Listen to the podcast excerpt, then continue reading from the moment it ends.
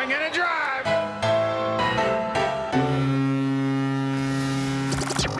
Welcome to Red, White, and Blue Jays, the podcast home of Blue Jays Fans UK, a group connecting Blue Jays fans around the UK and beyond and telling their stories.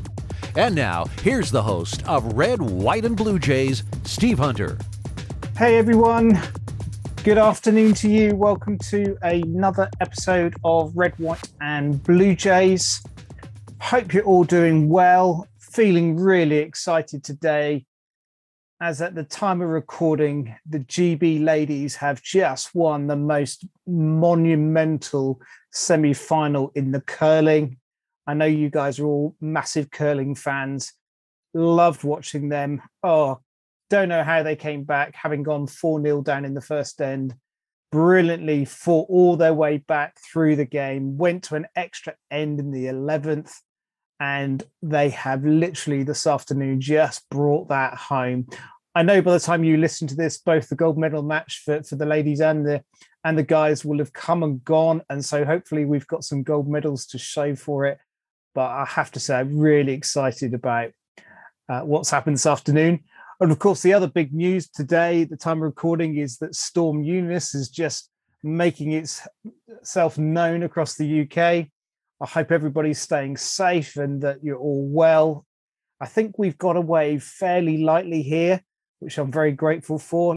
Uh, but uh, yeah, I think we we've done okay. But uh, seen a few reports around the country that uh, quite a few places have got well battered. To see the O2 Arena has lost uh, quite a bit of its roof.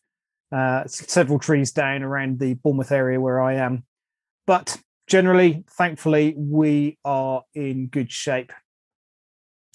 Really excited about this evening catching up with a good friend of mine, David. In fact, actually, we're probably going to talk to him a little bit about the curling because he comes from Scotland and I'm sure he's had a go. One of those things I'd have always fancied uh, pushing myself down the rink. But uh, yeah, looking forward to chatting with David. He's uh, been a long time supporter of the Jays, uh, particularly in and around Twitter. Uh, I'm sure many of you will have come across him. Uh, but please make sure you say hi to him and uh, enjoy this one with with David. The podcast home of Blue Jays fans UK. You're listening to Red, White, and Blue Jays. Thrilled to have Dave with us this evening. Uh, long time friend of mine. Uh, really been looking forward to catching up with uh, with him. Dave, thank you so much for spending a bit of time. How, how are you doing? I'm doing well, thanks. Thank you very much for having me. I'm pleased to be here and hopefully everyone can understand my accent. Oh, excellent. Uh, you know, I always love having the Scottish guys with us because it always just brings a slightly different dimension to our conversations. Yeah. But um, new, new words as well. new words, yeah, absolutely. And uh, I, what I do really appreciate because I know you've got a new wee nipper in your in your family, and so we've been sort of trying dive in between feeding sessions and all that sort of stuff. And then uh, yesterday, with my broadband not working very well, um, th- thanks so much for just juggling things around. Oh, no problem. He's uh, he's over at his at my in-laws today, so I've got a wee bit of downtime. He's three, I'm afraid now. He's he's yeah, can't believe that, but yeah, that's yeah. that's gone quickly, isn't it? Very quickly. Yeah, yeah, no, to- totally. So, Dave, just for sort of introduction to, to you and your family, and uh, obviously a little bit in terms of what you're doing in life, just just give us a bit of background to you. Okay, so I stay in East Kilbride, which is just south of Glasgow. Um, I am a music teacher, a woodwind teacher. So I work for Falkirk Council around different schools, teaching saxophone, clarinet, and flute. Um, I'm married. My wife Jen. We've been married for 11 years, and we've got a wee boy Scott. As I say, he's just he turned three at the weekend there. Um, yeah, that's that's Brilliant. who I am. So woodwind instruments. So is that something you've always played since you were a child? Is it something you, your, um, your parents encouraged you to do, or how, how did that all happen? Yeah, I started in school. So first year up here, so I was like eleven, I think. I just turned eleven or twelve, just turned twelve. Um, and I, I kind of wanted to play an instrument.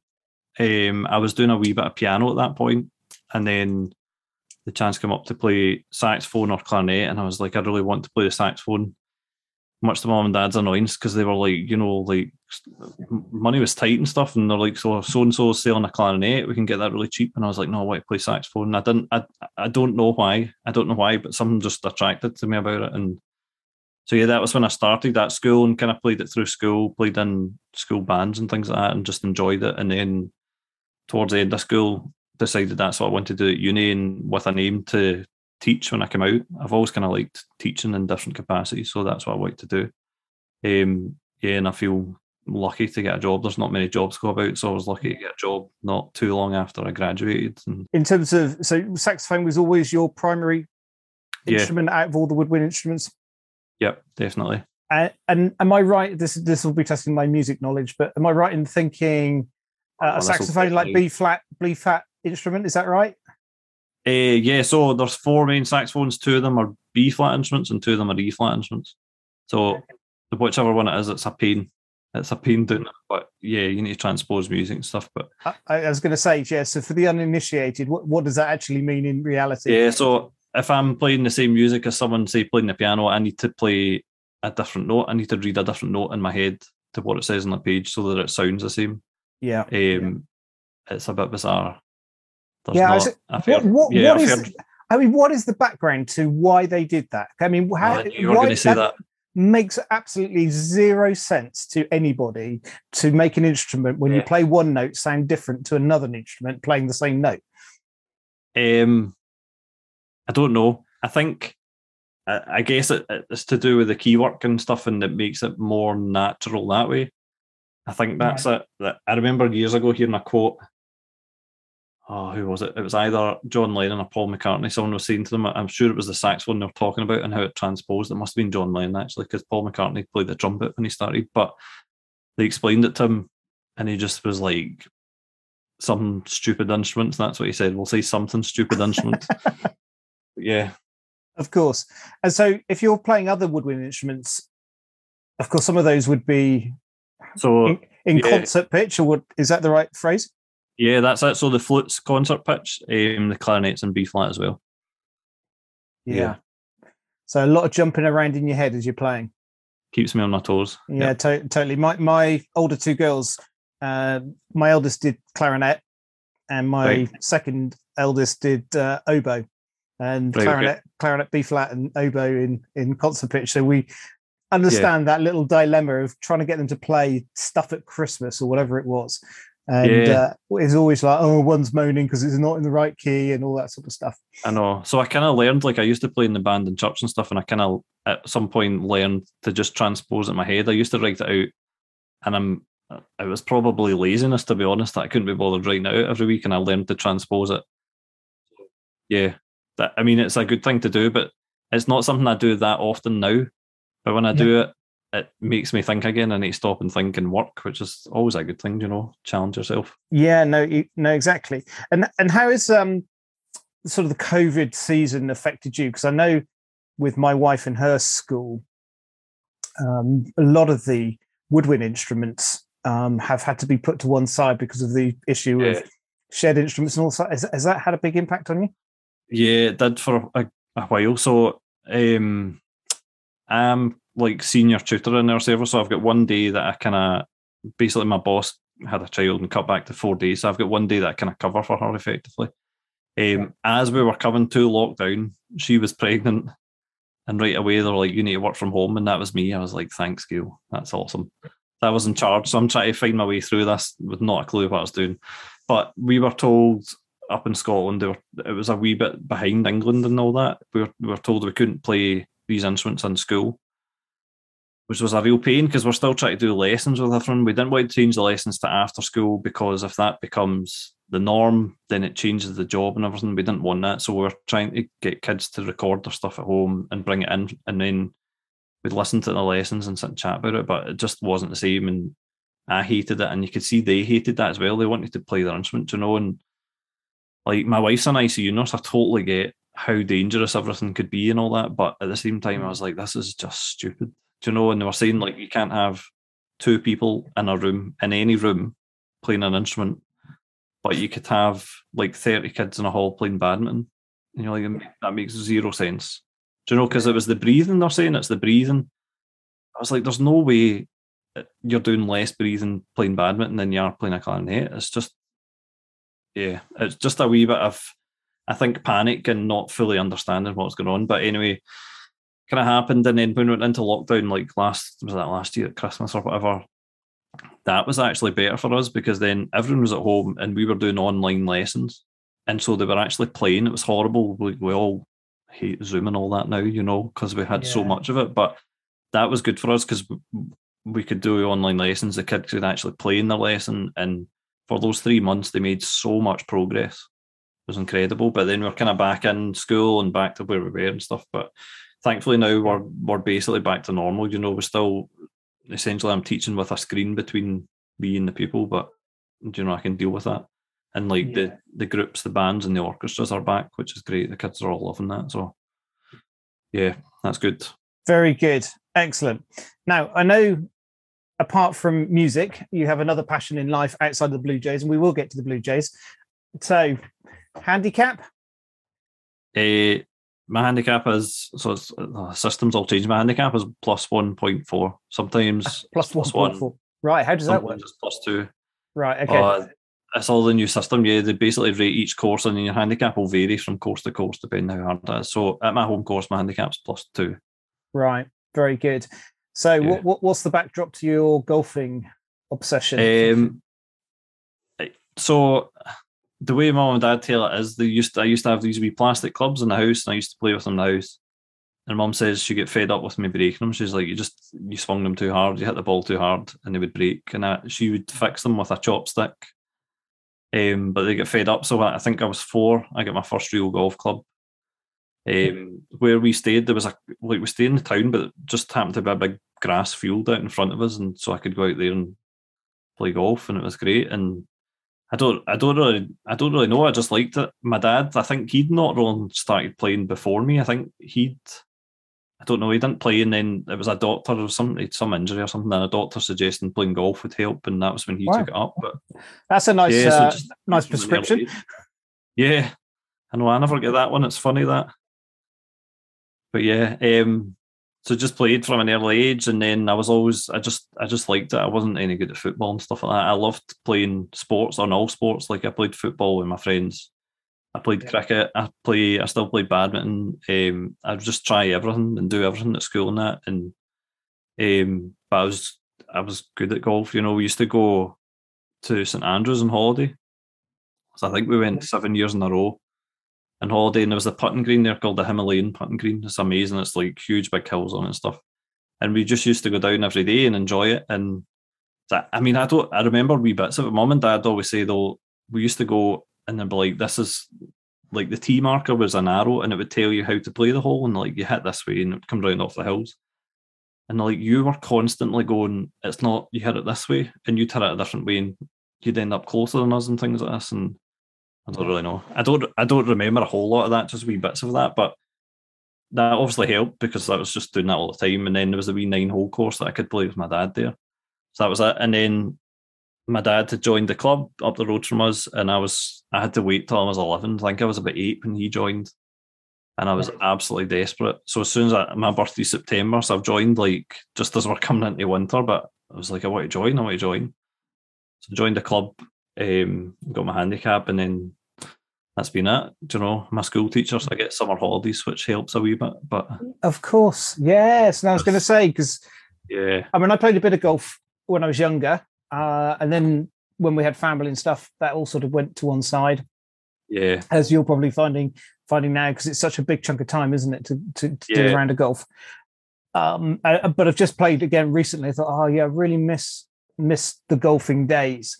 But yep. to to get a handicap of it any sense, you're having to put a bit of work in, aren't you? So I was just yeah, yeah school holidays, I guess, probably helps. It's hard. I know it's it's hard work since my son's come along, and like don't, I wouldn't change that for the world, obviously. But my mm. wife's my wife's great. She's understanding, you know. So like the first part of the year, the kind of season, I'll play. I usually play on a Saturday, and then I play for my team. So we've got team match. Like we'll have one team match during the week at some point. Um, yeah. But it's finding time to practice is a difficult bit. That that takes a bit more effort and stuff. So something like especially the start of the season, what I try and do is once a week just get up early before work try and get up to the club before seven and just for half an hour or something, even hit some balls or do some chipping and things like that, and squeeze a wee bit of practice in just So- to keep it going. I know you've played St Andrews fairly recently, but obviously you sounds like you've been there quite a few times on holiday. Any particular courses that you remember that do you know what that was just a brilliant course to play? Yeah, so well, St Andrews. I played St Andrews last year, the old course. That's the only time I've played that. That will be the only time I play that. Looking at the prices, it's unbelievable. But I kind of would just. My dad and I had always wanted to play it, and I'm just said to them, "We need to just bite the bullet here." And so convinced them to play it, which was great. That was great and really good experience, especially having seen it for years and stuff. Um, I played a competition when I was at school. It was the Faldo Junior Series. It was like a really. It was like you had to be really low handicapped to get in and stuff. So I played that, and it was over three different courses. So there was Royal Dornoch, which was great. That's quite often rated in like the top twenty courses in the world. Um, I played Blairgowrie, which was I really enjoyed that. It's a great course, but the other one was Loch Lomond, which is totally exclusive. Like you can't you can't pay to get on there. You need to know somebody, do you know. And so we got to play there. We had a practice round, and then the competition day the next day, and that was great. And I was I played absolutely terribly and loved every minute of it, you know. Um, but the girl, I remember there was th- there was three of us. So the the boy, I can't remember his name. He, uh, just annoyed me anyway. But there was a girl that was playing with us as well, and she's now a professional. She's trying to go into like the European, the ladies European tour and stuff. Ella McRae's her name. So yeah, I kind of follow her on Twitter and see how she's doing stuff. But yeah, that was a that was an amazing course. If I could go back and play any course, that would be the one. But much easier said than done. Yeah, sure. Uh, Had you ever considered, you know, if the music thing hadn't worked out, professional golf was that ever on the radar at all? Yeah, when I was young and stuff, that's what I always said I wanted to do and things. But I don't know, I wasn't. I just wasn't quite good enough. I guess. Like, although I'm playing off plus two, it's a huge gap from where I am to being a professional. Like, it's it's because people always say to me, "Oh, like you're better than scratch. You could be a professional," but it's not. It doesn't work like that. Like, massive gap from me to like a kind of decent UK professional. Never mind going on to like European tour or the PGA tour or anything like that. It's, do you know it's a huge gap and a lot of a lot of professionals they spend their time working in the professional shop and giving lessons and I never really as much as I like teaching, I never enjoyed teaching golf. Like I did wee bits with juniors and stuff. I never really enjoyed that the same. So no, I'm quite happy just working music and keep golf as my hobby and something. And of course, you're you're living in the best part of the country for golf, aren't you? I mean, you know, the courses in Scotland. Well, Would you say? Of. Oh, okay. There's a, there's a little hmm, maybe the not. east, yeah, the East Neuk of, Scotland. That's the place to be for golf. That they get much better weather. The courses are much cheaper. Like membership, there's like half the price of what it is here in Central Belt. Right. Okay. Yeah, but can't complain. No. Absolutely. Absolutely.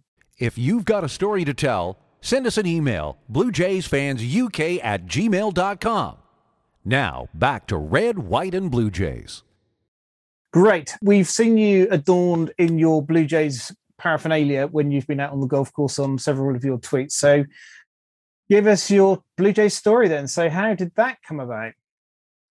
Um, so my dad's cousin stays in Toronto or just outside. He stays in Ontario. Um, and so now and again, like every few years, either we'd go over there on holiday or they'd come over here and stuff. And when they come over, they always brought hats and stuff. That's pretty much how it started. You know, my dad would like keep track of scores back then when he could and things like that. But then, so I was born in '85, so I was like six, seven when they won the World Series. So that was kind of I wasn't following like I wasn't watching games and stuff then, but like I knew they'd won the World Series and then they won it again. I was like, this is cool. This is what we do every year. We win the World Series, and that was the end of that.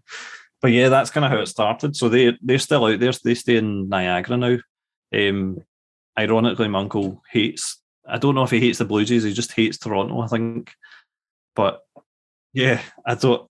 I think he's just been put off by commuting for hours every day. But um, yeah, so we, we went out to visit them a few a few years ago, 2017. My wife and I, and got a couple of games out there and things. But yeah, I think that was how it started. My dad kind of liked it and just sort of tagged along.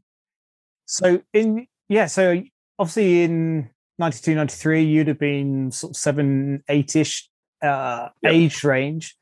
I mean, you must be one of the few people in our UK scene, at least, who actually remembers the World Series. I mean, it was just prior to me ever seeing the Jays play. I first saw them in Yeah. 90, 94. So, so yeah, So- you, you hold the record. I Yeah. reckon.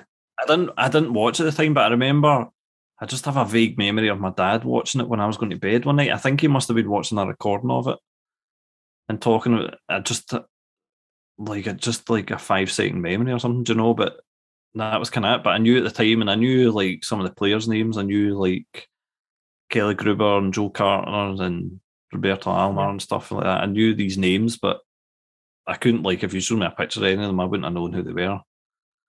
Yeah, but that was it. And then like I had some uncle used to send over like the wee ball pennants and things like that, and I had them in my room when I was young. But yeah, and a couple of t-shirts and things that I had other family, mum's side of the family, my mum's sister and her husband and their kids, they stayed so they stayed in Atlanta and then they stayed in um like like Michigan and stuff. So I used to get stuff from them as well. But like I'm sure there's a picture of me, I guess I'm like seven or eight, wearing in fact I must have been about eight because I had a, a back-to-back World Series t-shirt on Amazing.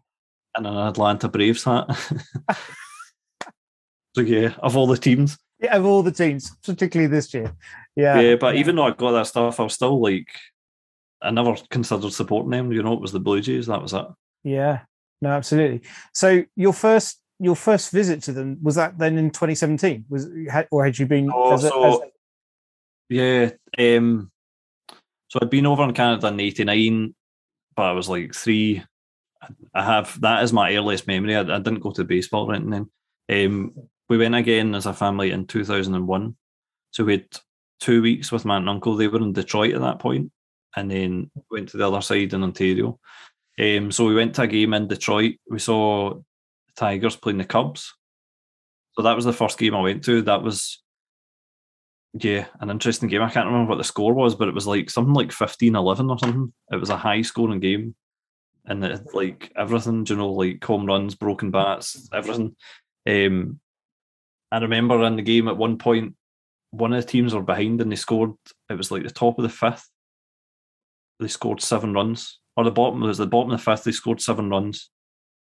And then the Cubs at the top of the sixth scored seven runs. Do you know? And that was the first time I've been. I was like, well, this is what happens. That wasn't what happens. But yeah, that was exciting. But that was like a that was almost five hours that game. You know, it was Yeah, coming. It yeah. was finished close to midnight, and then there was fireworks after it. And but I loved it. And my uncle had got tickets through his work, so it was good seats. Kind of just a, I guess about ten rows back from the dugout, which was great. And then, so we were there for a couple of weeks, and then went to uh, like Ontario, um, and we saw the Blue Jays playing. They played the Red Sox, um, and they won. I think it was four three. They had a comeback Okay. win. They they scored two in the bottom of the ninth, which was amazing. They I think I can't remember. It was either back to back or like it was there was a batter in between there. I think they'd like back to back ground rule doubles though. Because I remember watching the first one, like what happens there? And my uncle's like, "Oh, that's that's a ground rule double." He's like, "You you don't really see it that often." And then two minutes later, there's another one. So yeah, so we saw them then, um, which was good. That was kind of that's I enjoyed the first game with with the Tigers and the Cubs and stuff, but obviously I loved being there in Toronto and up in the nosebleed seats. It was a whole different perspective on the game. Yeah, no, totally. I have been to um, the, the the stadium in Detroit, and because it's right in the middle of downtown, isn't it? In Detroit, it's you know, Yeah, it's so I can't remember because there was in because they're obviously in a newer stadium. I can't remember when that changed. If I was in the current one or the old stadium, I can't really remember. I think it was the current one, but yeah, yeah. And it's quite nice from what I remember. It's quite a nice ballpark. Uh, it's quite open at the Yeah. back, so it overlooks the, the city, and, you've got um, Ford Field next door, which is where the American football is played as well. Yep. So it's all sort of in that central central Yeah. zone in Detroit, and of course, a lot of I guess a lot of people who were living sort of in Windsor in Ontario, which is just across the river, probably had a you know a strong eye on on the Tigers in those days. 'cause, You know, obviously a lot nearer than I don't know how how long it is, but it's about four hours back up to Toronto, probably from there, yeah, something like that. yeah, yeah. Uh, Yeah, um. Yeah, so so your first visit into see the Jays that would have been, of course, at Sky Dome as it was then. Um, yep. Up in, as you say, up in the in the nosebleed seats. What was that experience for you? You know, having sort of heard about this team, having had pennants and hats and everything yeah. else sort of coming across the Atlantic. How excited yeah. were you about going to see them for the first yeah, time? it was great. I was I was really excited about going. Everything went so it was.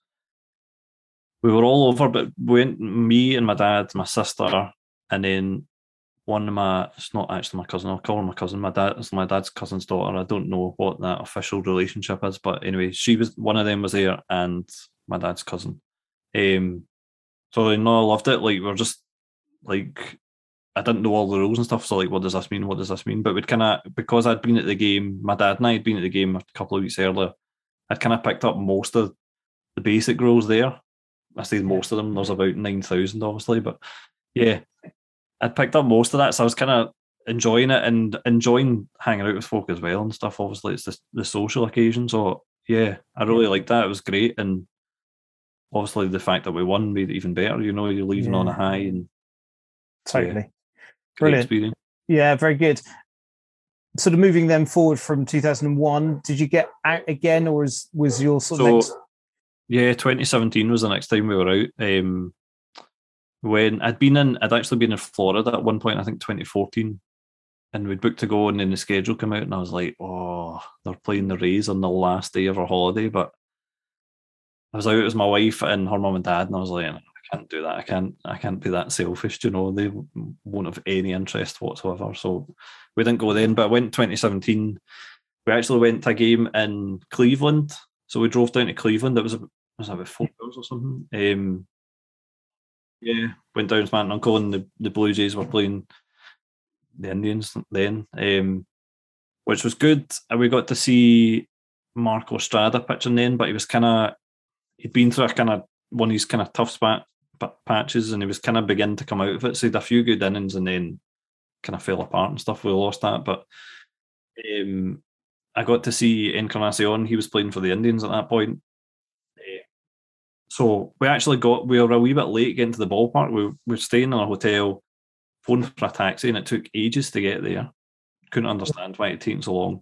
Anyway, we got down, we're getting there as absolute gridlock. So we were a wee bit late going in. I think the Jays had actually scored in the first. We missed that. But anyway, we got in, we're watching it. Encarnacion hits a home run. And I'm not going to lie, I smiled and enjoyed it. You know, because it was such a I, I love watching him and everything. So actually getting to see him playing was great, and hitting a home run was great. And we were still ahead at that point, so I was like, yeah, this is fine. And then we get absolutely horsed. But yeah, it was good going there, and it was that was a great experience. Again, kind of different seats, so seeing it from a different point of view again. We came out that night, and we came out, and it was the place was absolutely heaving. And although the stadium's empty and the stadium wasn't packed, I couldn't see why it was so busy. So we got we found this taxi and asked if he could take us, and he said yeah. He said, but I've got two other people to drop off as well. And we're like, right, okay, like that's fine though because it's so busy. If we say no, we're not getting anything else. So when we squeeze in this taxi, these two other people come out, and we're chatting to them, going, "Were you at the baseball?" And I said, "No, we're at the concert." And we're like, "Oh, what concert was it?" So literally right next door, Queen and Adam Lambert were playing. and we're like, and everything had emptied at the one time the way it finished. Yeah. Yeah.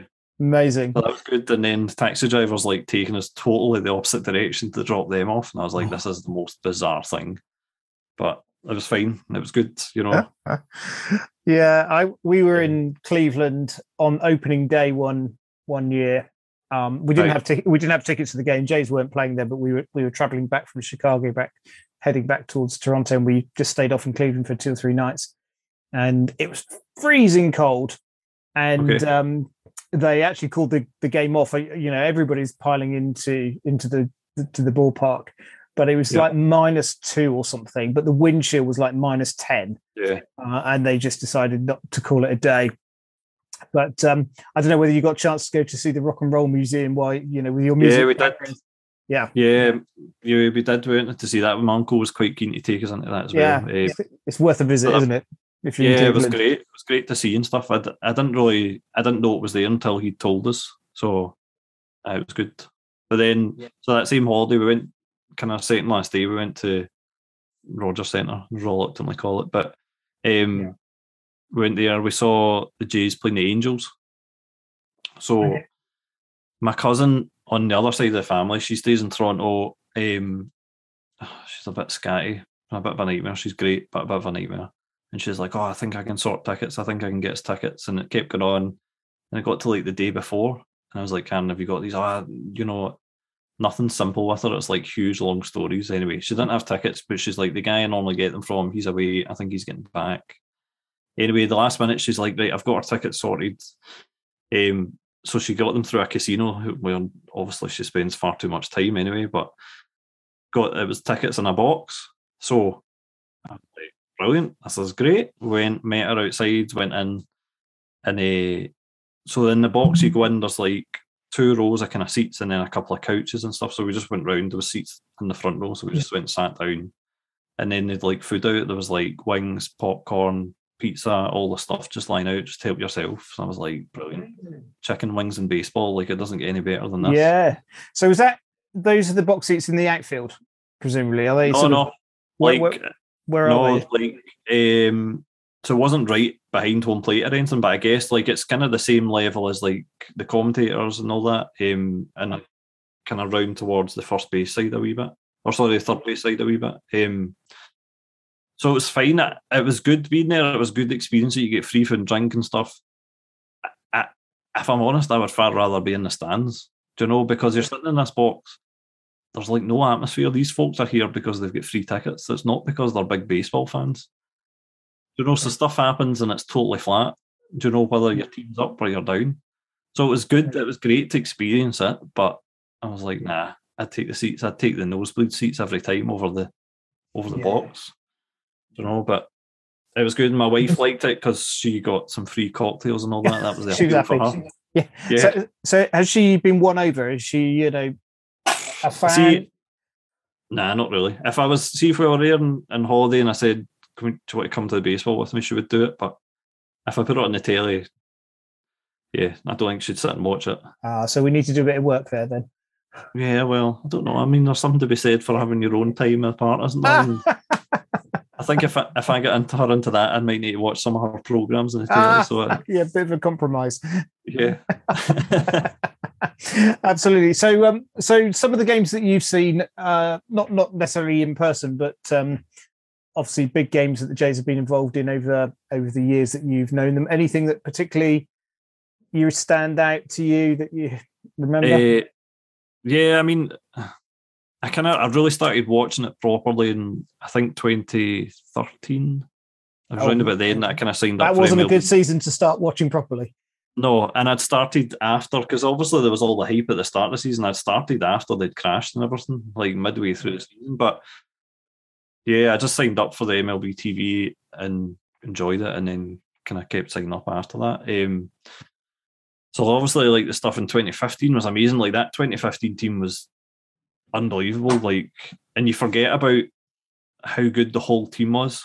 Do you know? Because obviously you think about like Bautista and then Encarnacion and Donaldson and David Price and things like that, but like you forget about the other folk in it. I was looking up stuff stats like Dioner Navarro is part of it. So Yeah, in that yeah. season, I've got this in front of me. He had 192 at bats. Obviously, he wasn't best built for speed. He had zero ground into double plays and 192 at bats. And he's like, that's an amazing, an amazing stat and stuff. And like even Danny Valencia, you totally forget he was part of the first half of the season. Like he was batting almost 300 and they mm. just had to let him go because they didn't have room for them. Like that's how good a team it was, you know. And yeah, I, I love watching like, especially with that team. I loved watching the seeing the different personalities on the team. Do you know, like I, I'm a total geek for that side of thing and like the kind of psychology part of sto- sports. I love looking into that and seeing like so like let's take Marcus Stroman, total Marmite player. Do you know you love him or hate him, but I love seeing it like when he's swaggering about and stuff. That's what makes him tick. That's what makes him a good player. I under, I get that from playing sports. Now I'm not going to go and swagger about, but I understand that that's that's the persona he needs to perform his best and stuff. But then on the other side, there's like Marco Estrada, just as quiet as anything, head down, does his job, and that's what makes Yeah. him Don't know? I love that sort of thing. But um, after that, like obviously that playoff was amazing. Sitting watching that, um, still still hurt seeing that guy reaching over the the outfield wall and turning a double into a home run for Kansas City and stuff. But um, yeah, that was good. I remember watching at my house. I was just watching myself. My wife was in bed, um, and a guy from a golf club just suddenly texted me and was like, "What about this game?" I was like, "Brilliant! There's someone here." so he was kind of he'd stayed in Toronto for a few years and stuff, and but I didn't know he'd really followed it or anything. But he was texting me a wee bit and stuff, and obviously when that the ball, uh, Russell Martin's throwing the ball back and it come off Choo's bat. The two of us are texting like, "I can't, it can't end like this. It can't end like this." But yeah, that was amazing. But the next year, so the wild card game. Obviously, I was mm-hmm. delighted we made the wild card. I was away with school with a trip, like we'll call it a band residential because I don't want to say the other the other term. But we had kids away on this trip, and the first night was the night of the wild card game. And I was like, oh man, I need to watch this. Like I can't I can't go three days waiting to see it. So the, we all had like a dorm of kids. So basically there's my room in the middle and then there's the dorm round about. So the dorm I had was younger kids. And my boss was like 10 o'clock, lights out. I was like, perfect. 10 o'clock, lights out. They all went to sleep, no bother. I went to sleep, set my alarm for one o'clock or whatever it was. And I sat in this wee dorm with no Wi Fi or anything. So I was just burning data on my phone. I think I used half my month's data. And I was just sitting watching it. And every time, like, I was that desperate, every time it got to the change innings, I'd stop it and sit and wait for a minute and a half and start it again. And yeah, that was good. And I watched it. And I remember just it went on and on into extras. And I remember sitting watching Encarnacion's at bat and I remember the pitch, he hit the home run. The pitch was halfway to the plate. And I just said to myself, this is it. I knew it. I knew he timed it up and he hit it. And obviously that was amazing. So the next morning, all the staff are up, we're getting breakfast, and they're all going, Oh, hardly getting any sleep. Those girls up all night chatting, these boys, blah, blah, blah. And I was like, I was watching the baseball for four hours. it was like the kids were all asleep. like, you're crazy. And I was like, Yeah, but that's what we need to do. But so the funny thing was then the next year we were back in the same place, and I remember walking into the same room and just getting like chills from being in that place and remembering like just those emotions come flooding back. The yeah. weird thing is I've only had that once or twice with different things, but I think that's the only time I've had it with something really positive. But yeah, it was cool just walking back into the room and I was like, whoa, this is this is where it happened, you know. But amazing. What amazing memories. 7 p.m. first pitch in Toronto. Midnight first pitch in London. We're Blue Jays fans UK. And we stay up late. You're listening to Red, White, and Blue Jays. Let's just turn our um our thoughts just back to last year then. Okay. How did you how did you fare through last year? Very exciting season overall. Yeah, it was great. I loved I loved it. It's just yeah. I, I was disappointed at the end, but not not disappointed in the team, just disappointed that they'd done so well and not made the playoffs. Do you know what I mean? That like if you'd said to me at the start of the season you'd get 91 wins, you'd I'd bite your hand off, do you know? But to get 91 wins and not make the playoffs, that's a killer. You know, especially when the team that, that won the World Series are nowhere near 90 wins in an easy division. But yeah, the, the team were great and stuff. And I think the two the two biggest things that stopped them making the playoff apart from the Yankees and the Red Sox, the two biggest things were like obviously not having a home field for half a season. Kind of, it's hard to measure that, but do you know, you know what it's like when you're away. If you're away with work and stuff, you just want to get back to your own bed. You know, it makes a difference. That and Kirby Yates, I mean, they've signed someone that they know has got a history of injury problems, but they're obviously never expecting to miss a full season. Do you know if he's if he's there for half the season, Do you know, especially the first half of the season, we obviously had bullpen troubles, but if he's there, we definitely win a few more games and stuff, do you know? But it's one of these things. But it was great, you know, it was great to watch and it was exciting. And that's as much as we want to win, that's what it's all about. You know, we get so hung up on the final destination that you forget to enjoy the journey, do you know? But that, that's total cliche, yeah. but that is what it's all about, you know. Um, yeah. But positive, you know, like it was good to see Guerrero doing what we what we kind of hoped and expected from him from when he's mm. from when he's come up. It's taken him a couple of years to get there, but Do you know he's there, and maybe he's not going to be quite as good this year. You never know; he might be better, but he can do it. You know, that's what we needed to know. Um, but it was a good fun, good fun to watch the team and stuff, and seeing Robbie Ray. We didn't. I don't think any of us had especially high hopes for him. Like maybe thought he'd be a solid pitcher, but I don't think anyone really was expecting him to be a Cy Young and stuff. Um, yeah, so that was good. And then Semien was unreal as well. That was that was amazing to have for that year and stuff. And he's not back, but you know, just we'll move on and yep, yeah, someone else will step up hopefully. See where it lands. Yeah, I mean, are you, are you excited about the twenty? Well, let's assume there is baseball. Uh, yeah. Are you excited about the prospect of this team coming back? Yeah. And you're happy with the sort of signings they've made thus far? Anybody or any position yeah, that you're partic- particularly concerned about? Um, I, not especially. I don't. I'm not especially concerned about any position. Like I, I obviously just like more pitching depth because you're going to need more. You know, we've got a good four very good starters, and we've got good options for the fifth starter. But obviously, you always want more depth, um, and more depth in the pen and stuff. Um, in terms of position players, I'd say I'm all right with it, and I'm all right with second and third base at the minute. I, and I know that's maybe not popular, but yeah, someone who was it a couple of weeks ago, someone was saying about Biggio and get, they still think he's got a chance to break out. Like I'm absolutely in that camp. Like I think everyone's just given up on him really, really quickly. But yeah, I think I mean he's not going to be he's not going to be Vlad, but he can still be a good player for us. You know, we just need to wait and see, and it might not work out. But I think it's too early to give up on him. Um, and and do you like yeah, Espinal? Do you like yeah, Espinal at third? Yeah, Espinal had a, I think he had a good season last year, and yeah, he's not he's not a high profile name stuff, but you're not going to get one to nine uh, absolute mashers, are you? So yeah, it's all part of the team, and uh, for my money, if they can keep that money and use it elsewhere, maybe that's the option to do. Do you know? Like I remember in 2014, we had a kind of good team, and it got to the trade deadline. We we're all hoping to do something, and they didn't have any money left to do anything. And then we come into 2015 and they had money left over at the start of the season. So when I got to the deadline, they could make these trades. Like, yeah, it's important to do that because the trades do make a difference. They they, they always yeah. make a big difference to the teams, you know. Um, but no, I'm excited. I think it's going to be a really tough division again. Um, but I, I think we're as good as anyone in it, and our team more than the others, I'd say, is heading towards their prime. Do you know what I mean? We've got a lot of young players that are going to get a bit better and a bit better. So from that point of view, I fancy our chances. Yeah, we'll just see. And obviously, if you get into the playoffs, then it's it's, it's kind of form, isn't it? In the playoffs, like it's they always say form is temporary and class is permanent. It's class to win the to win your division, but it's form to win the playoffs, like our lumpet. Yeah, yeah. Where, where, where do you see them finishing in the division?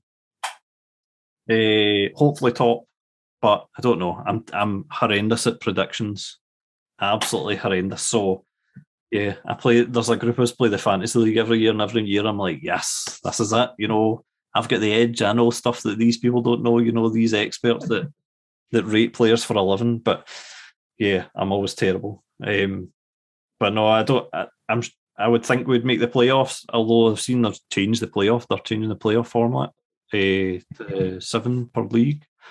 So I think, yeah, definitely we should make the playoffs given that. But even without that changing, I think we would have. I think we'd be top two in the division, hopefully. But but it's going to be tough, yeah.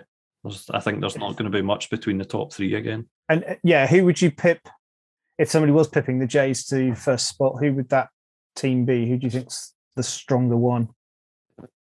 It's, uh, I don't know. New York always looks like they've made good trades and they never work out. There's something not right and that. They're they're the Man United of the of the the league now, aren't they? But um, it's just always hard to discount the Rays. They just they just get it done. Yeah, just it's such a well run organisation and find a way to do things right. You know. Um, so yeah, I think they're probably that's kind of a that's always our matchup. If we can beat the Rays over the season, it's a good season, and we have a good season, you know. But too often, they just they just annoy us. Yeah. Absolutely. Okay, that's um that's excellent. Let's um let's head towards our 10 questions as we're sort of drawing to to a close.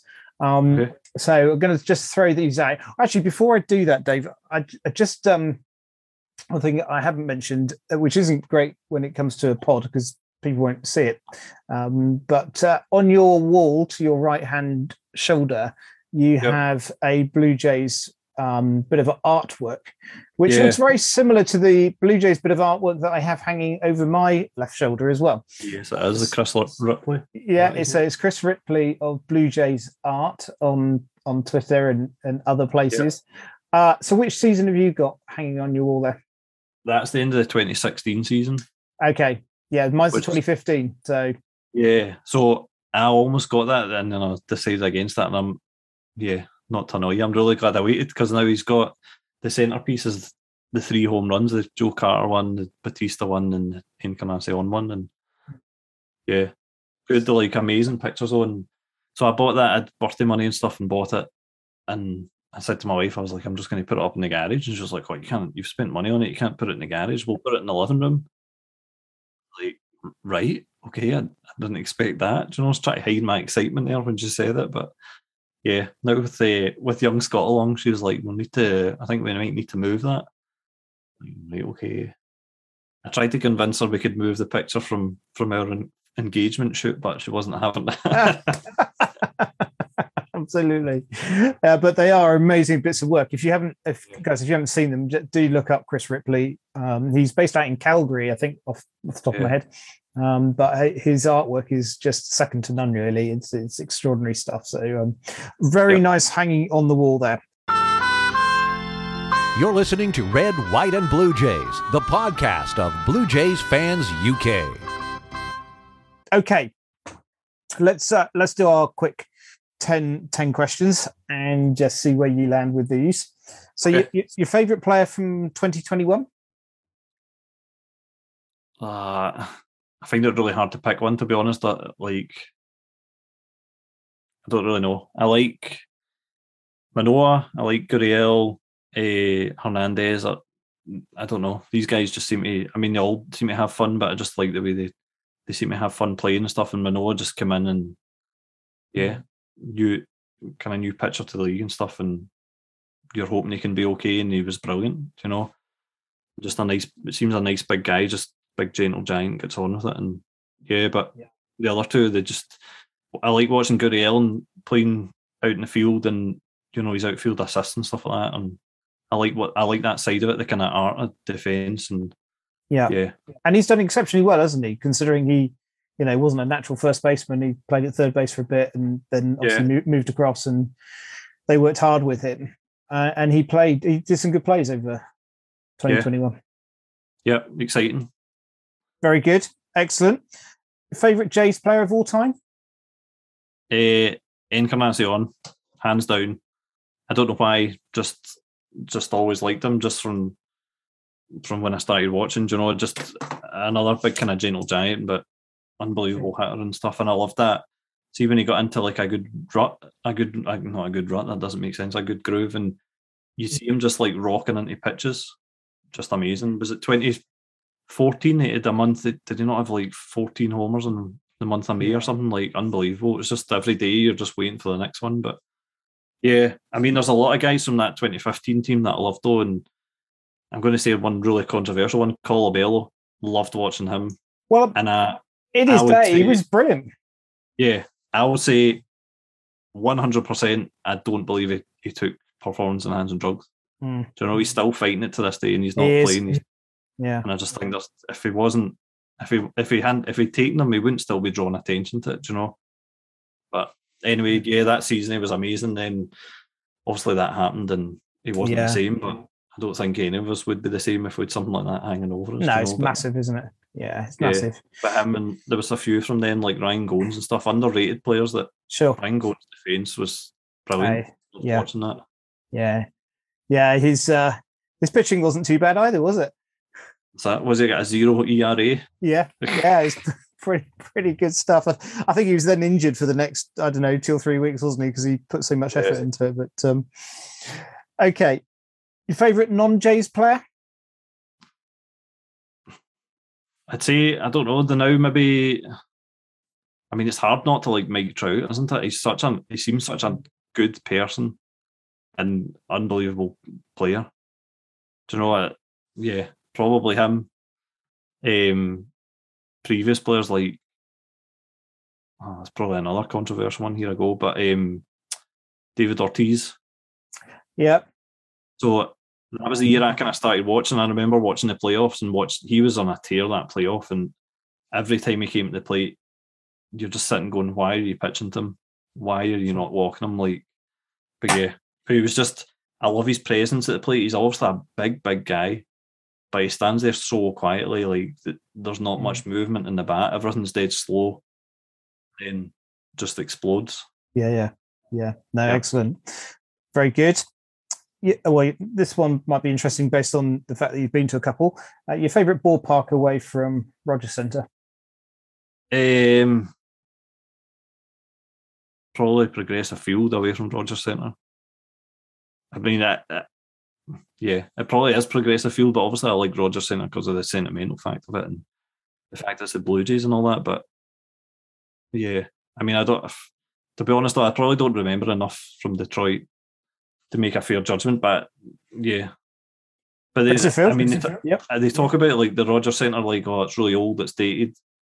Like these modern ones, it's all just steel. It's all just concrete floors, walls, ceilings. That they just dress up a wee bit. Aye, it's still nice to see it in a nice backdrop.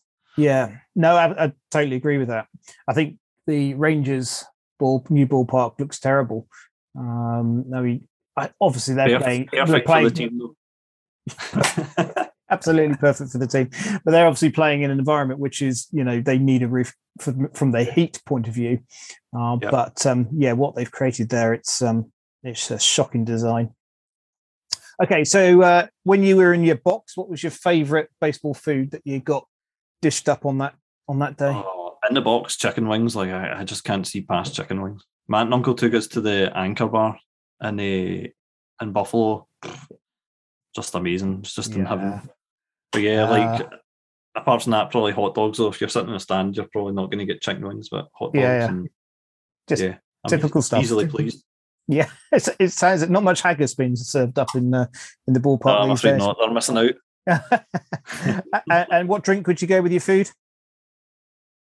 Eh, I'm not really that fussed to be honest. I don't drink. I don't drink alcohol, so it would just be a drink of juice like Sprite, lemonade, Coke, whatever. I wouldn't. If they don't have fine brew, I'm not that fussed. Highland But Brew. yeah, that's it. Pure, pure nectar. Absolutely. uh, your day or night game? Um, if I was at the game, probably night game. But Obviously, over here, I like watching the day games and like the five, the, the four o'clock start for us. So on nine o'clock's perfect for me. You know, Scott's in bed, can sit and watch it. But yeah, if I was Very- there, probably a night game. Very good. Oh, me, me phone's just closed at the inappropriate time. Your favourite Jays jersey colour? Uh, just the royal blue. Okay, nice and traditional. Yeah, I quite like the white as well. I've never really liked the grey. The the the new blue, I didn't like it at first. I'm beginning to like it a wee bit, but I still wouldn't be buying it. I did, I, but I did buy one of the hats though. But yeah, just not that convinced by it. Okay, Just nobody's not got me. nobody's gone for red jerseys yet. I don't think I've had a red one yet, for, for obvious reasons. Okay, uh, your favourite jersey Jays number on the back of your shirt? So I've yeah, it would be ten for me, predating liking Encarnacion. Uh, So when I play golf, I mark you need mark your golf ball with ink or whatever, so you can identify it as yours. Um, and I've always just marked it with a ten. Um, I don't I, I don't really know why. I guess maybe from watching football and stuff. I'm not even that big a football fan, but there's just a few players I liked that were number ten, and you know the mighty Phil O'Donnell for Motherwell. Oh, the mighty. 10, uh, yep. Uh, Zinedine Zidane and all that. And yeah. Yeah, of course. Very good. Okay, number 10. And roof open or roof closed? Uh, open, I think. I would I would like to see it open during the game, but yeah, you'd, you'd want it open. That nice skylight. That's, in fact, that's one one one of my memories from that holiday I had in '89 when I was three years old was being in the CN Tower and looking down, and the roof was opening when we were looking down. And I remember my dad saying, like, "Oh, if anyone's got tickets, or if anyone didn't get tickets for the game, you can just watch it from here and stuff." Yeah, just that it just came into my mind there. Like I've not thought that for ages, but it just came into my head there. Yeah, amazing. Yeah. great, great memories, Dave. Brilliant. That was that was excellent chatting to you. I had loads of other questions that I was going to just chat to you about the CBA and all that sort of stuff, and whether we're actually going to get baseball. But um, I think time's basically run out on us. But what I That's did right. want to, I did want to just close with because at the time of recording, the GB curling team have ladies curling Yep. team just got through to the gold medal final. Obviously, the guys got through Okay. yesterday, and I was just, you know, being Scottish, I just wanted to know, and I was going to ask you at the beginning, I totally forgot, but being Scottish, what what's your? Let's just end on a real positive. What's your your curling skills like? Um. Yep. yep. I've Uh, never ever tried it. I saw a curling stone once in a B and B I was in. Um. No, I don't know. I can tell you all the curling stones for the Olympics are made in by one company in Scotland. Right. That's okay. the that's, that's the extent of my, my knowledge. But So, so you're not very Yeah. adept with the old broom around the house. Your, your, your wife hasn't got you sort of mopping the floors and you know, doing all that stuff. uh, not uh, just the Hoover. I'm Yeah, afraid. just the Hoover. But many congratulations then. I mean, it's a great achievement because we've not done so well at this Winter Olympics as we have in previous years. So to see those two teams go through is an amazing, Yeah. amazing feat. And so really rooted for them. I, I, I love the curling. I, I get quite into it actually. So um, it's good, good, Yeah, good definitely. stuff. It's one, it's one of these one of these ones you see at the Olympics and you suddenly into it again, and then Totally. you'll watch it for another four years. But Exactly. yeah, Yeah, we're all experts. We all know how to do it. Dave, thank you, thank you so much for spending time tonight. Uh, it's been really cool to catch up with you. Uh, just enjoyed listening to your stories and memories, and and uh, just the things that have brought um, joy to your you and your family in terms of watching the Jays. And let's just keep hoping that we do get baseball next year. Um, it's still looking very dodgy at the moment, I think. To be fair, um, but uh, it's uh, I'm optimistic. I'm optimistic. Let's hope so. I think I think the only thing that came out in the news this week, which I was really pleased to hear, is about um, Dante Bichette, uh, Bo Bichette's dad, who of course was employed by the Jays um, as one of their coaches. But because with the CBA Yep. thing, the coaching teams and the players can't talk to each other, so he's actually resigned from his post with the Jays in order for him to be able to carry on helping Bo and I think a couple of the other guys who are based down in Florida as well. Uh, so I think um, Yeah. you know, tip of the cap to him in uh, in helping the the players keep focused and just waiting for whatever happens to happen. So we'll see Yeah, where we'll see where it lands. Anyway, mate, thank you so much, uh, guys. Hopefully you enjoyed listening to Dave's stories. Again, just to remind you that if you want to come on and tell us a little bit about yourselves, then please let me know. Get in touch either by email or by Twitter. Um, but uh, for now, we thank you for listening and look forward to catching up with you soon. Take care. Bye. The Red, White, and Blue Jays podcast is a production of Blue Jays Fans UK. If you've got a Blue Jays story to share, let us know. Email us at bluejaysfansuk at gmail.com. And follow along on Twitter and Instagram at Blue Jays Fans UK. I'm your announcer, Jim Langton. Thanks for listening.